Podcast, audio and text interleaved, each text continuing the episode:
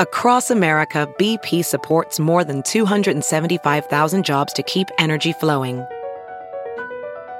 Jobs like updating turbines at one of our Indiana wind farms and producing more oil and gas with fewer operational emissions in the Gulf of Mexico. It's and, not or. See what doing both means for energy nationwide at bp.com slash investing in America.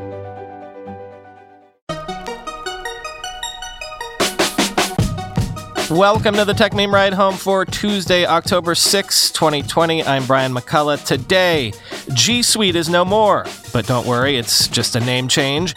Apple is removing non-Apple headphones from its stores, and AT&T is killing DSL. Why that last bit is a problem for a lot of people.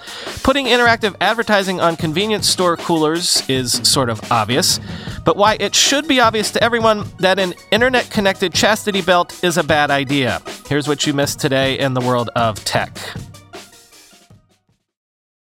G Suite is no more.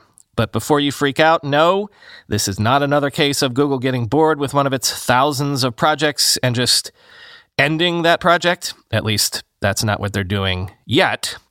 No, what I mean is that Google has rebranded G Suite as Google Workspace. As a part of this, it has integrated Meet, Chat, and Rooms across all its applications, and it has introduced new logos for all the apps in the suite. But again, it's not a suite anymore. Quoting TechCrunch.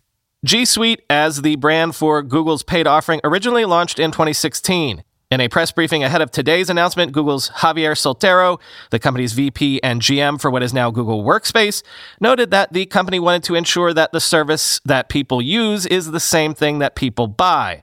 Quote, by selecting Google Workspace, we get the brand association with Google, which is really important to us, he said.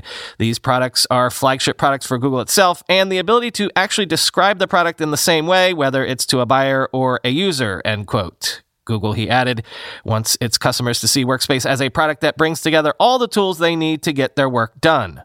What's maybe far more important for the brand, though, is that Google is also launching a few new features for G Suite slash Workspace today.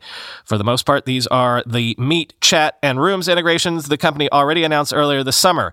Google is now integrating all of these collaboration tools across its applications, with Gmail currently being the one service where they all come together. Among the new features that are coming soon are the ability to create and collaborate on documents with guests in chat rooms and to preview linked files in docs, sheets, and slides without having to open them in a new tab. Whenever you at mention somebody in a document, Workspace will also pop up a smart chip, as Google calls it, to show you contact details and suggest actions. Think starting a video call or chat or to email them if you're old school. Gmail and Chat already feature a picture in picture mode that allows you to have Google Meet video calls in those services. This feature will roll out to docs, sheets, and slides in the coming months too, end quote. Pricing remains precisely the same for all of these products, though the name of the various tiers of service plans and products is tweaked slightly. So, really, again, this is just a name change. An important one, but just a name change, though one wonders if this would cause confusion with Facebook Workplace. And, okay, I, I can't resist the snark. Quoting Jake Davis, the Google random name generator hard at work, end quote. And Javier Candeira, quote, Your Google age is the number of chat products that Google has released in your lifetime multiplied by one, end quote.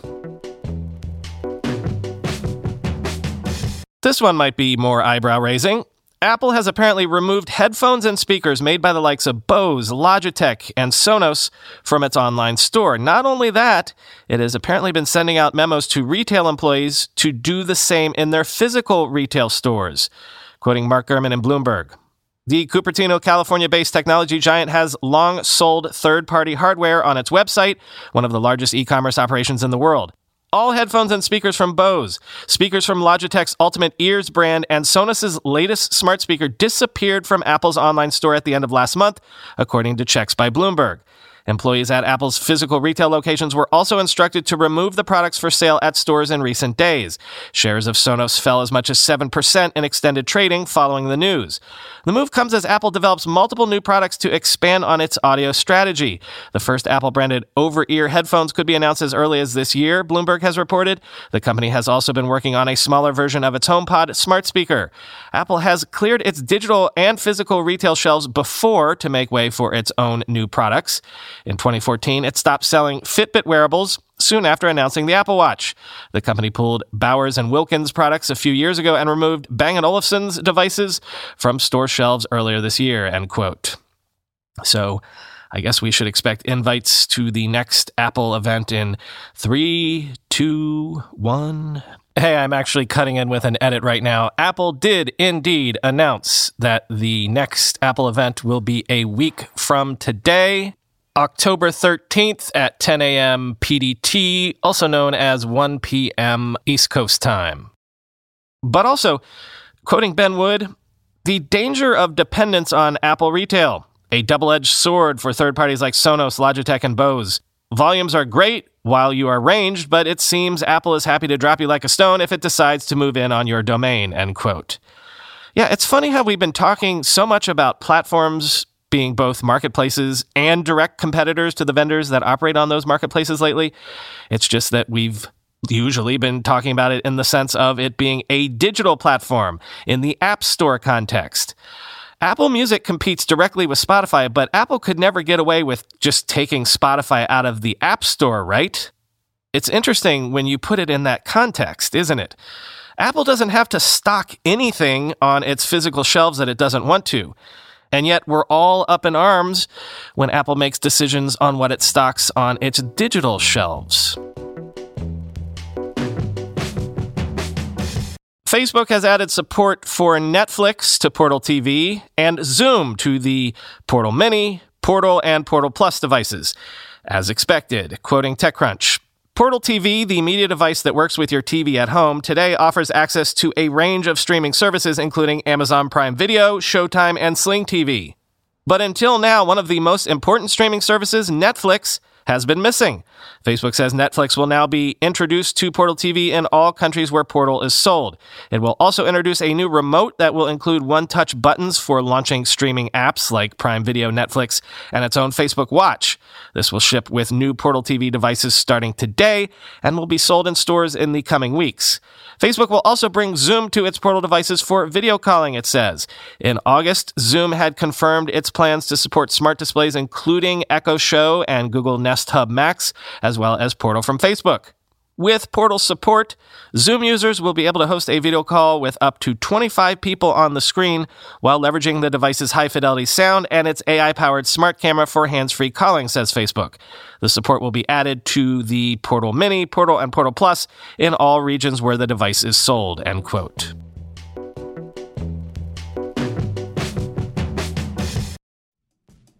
Selling a little or a lot? Shopify helps you do your thing, however you ka-ching. Shopify is the global commerce platform that helps you sell at every stage of your business, from the launch your online shop stage to the first real life store stage, all the way to the did we just hit a million orders stage? Shopify's there to help you grow, whether you're selling scented soap or offering outdoor outfits. Shopify helps you sell everywhere from their all in one e commerce platform to their in person POS system, wherever and whatever you're selling, Shopify's got you covered. Shopify helps you turn browsers into buyers with the internet's best converting checkout, 36% better on average compared to other leading commerce platforms. And sell more with less effort thanks to Shopify Magic, your AI powered all star. Shopify transformed ResumeWriters.com from the spaghetti code backend I cobbled together in college to the world class commerce platform it sits on today. And Shopify can do the same for your business. Sign up for a $1 per month trial period at shopify.com slash ride, all lowercase. Go to shopify.com slash ride now to grow your business, no matter what stage you're in. Shopify.com slash ride. Guys, we don't have to choose between hair growth and our health. Nutrafol's drug-free whole body approach promotes hair growth from within. No compromises, just better hair. Nutrafol is the number one dermatologist recommended hair growth supplement brand with over 1 million people seeing thicker, stronger, faster growing hair with less shedding. With Nutrafol, building a hair growth routine is simple. Purchase online, no prescription or doctor's visits required. Free shipping and automated deliveries ensure you'll never miss a day. See results in 3 to 6 months. While many supplements rely solely on ingredient studies, Nutrafol clinically tests final formulations to ensure their efficacy. In a clinical study, 84% of men showed improvement in their hair after 6 months taking Nutrafol's men's hair growth supplements. Take the first step to visibly thicker, healthier hair. For a limited time, Nutrafol is offering our listeners $10 off your first month subscription and free shipping when you go to Nutrafol.com slash men and enter the promo code RIDE HOME. Find out why over 4,500 healthcare professionals and hairstylists recommend Nutrafol for healthier hair. Nutrafol.com slash men, spelled N-U-T-R-A-F-O-L dot com slash men, and enter promo code RIDE HOME.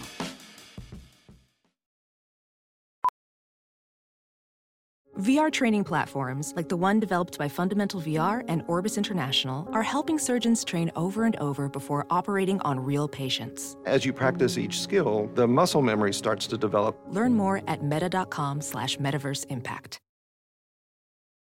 We started this episode by teasing that Google might have killed a popular product. That was a redirect on my part. But this is real. AT&T is in the process of killing its DSL product. Ars Technica says that AT&T is no longer connecting new DSL users, and that's going to leave quite a few people stranded. Quote, AT&T has deployed fiber to the home internet in less than 30% of the households in its 21 state territory according to a new report that says AT&T has targeted wealthy non-rural areas in its fiber upgrades. The report, co-written by an AT&T workers union and an advocacy group, is timely, being issued just a few days after AT&T confirmed it will stop connecting new customers to its aging DSL network.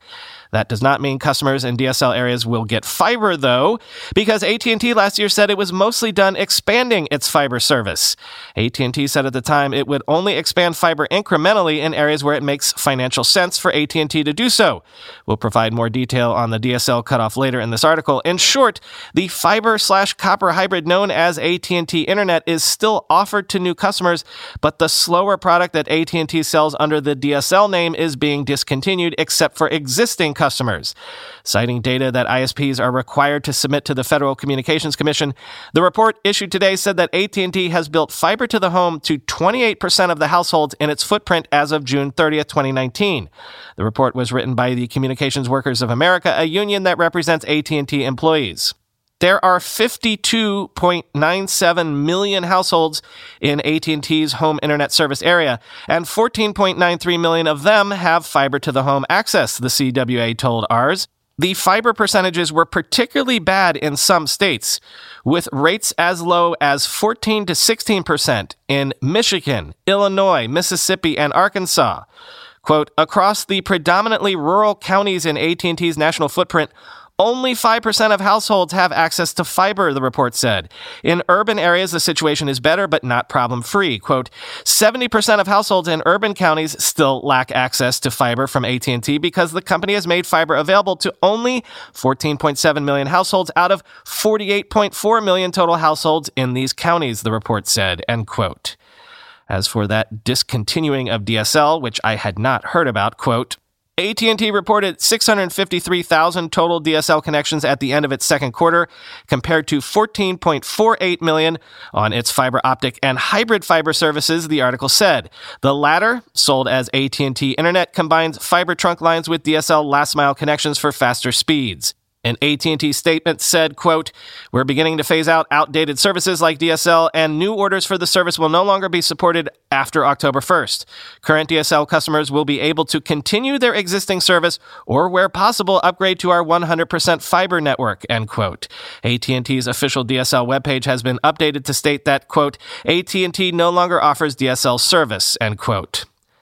Yes, but if, as the report notes, AT&T only wants to lay fiber in areas where it's profitable and easy to do so, as the piece notes, quote, With AT&T now preventing new DSL connections entirely, customers in areas without cable are in an even worse predicament than before, end quote.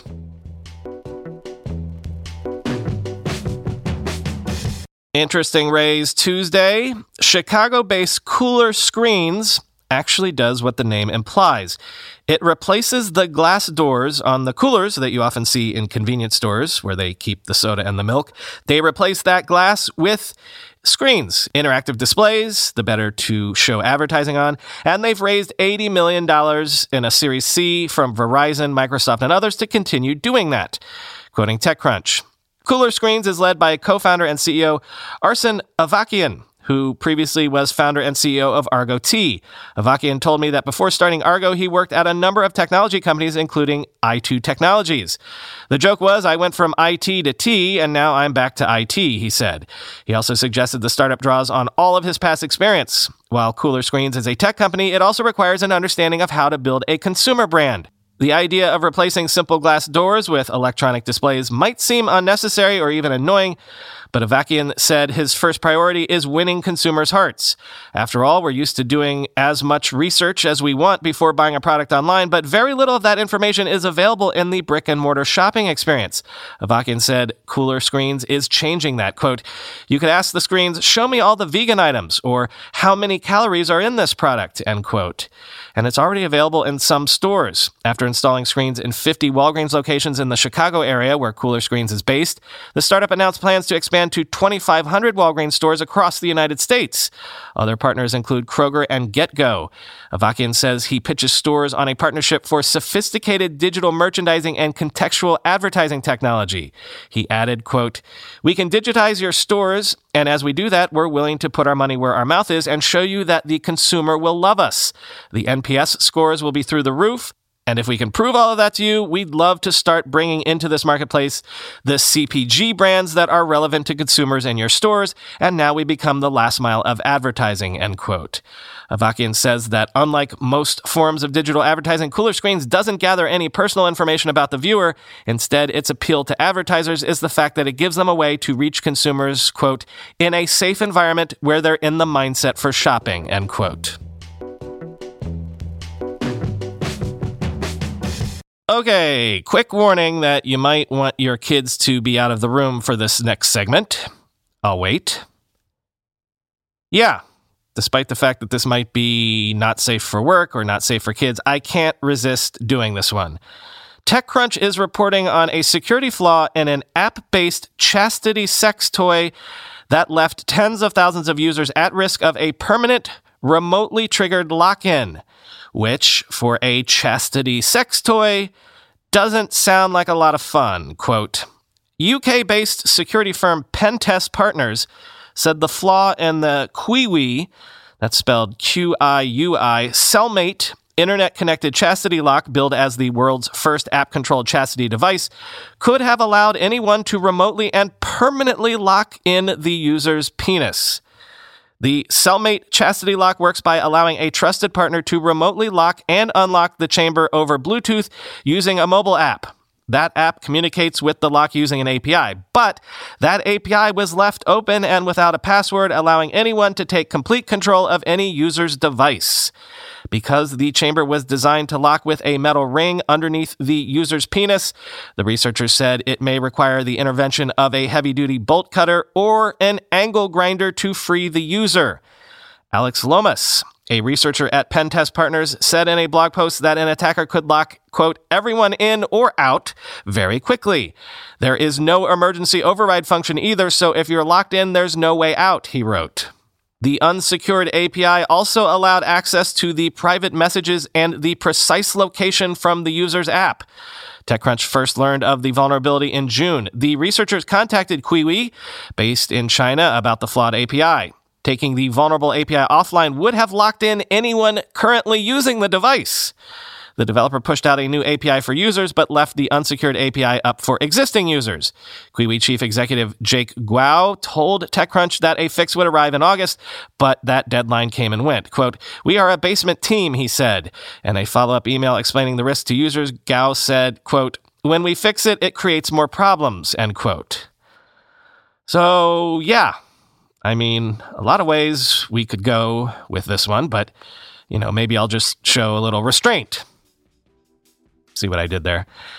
Yes, though, restraint. I'll let John Fruhy have the honors. Quote How many times have I said connecting everything to the internet is not necessarily a good idea? Also, not a good idea? Chastity devices. But the worst idea is the combination of the two. So, one of the things I never thought I'd do a segment on when I started this podcast three years ago was internet connected chastity belts. Talk to you tomorrow.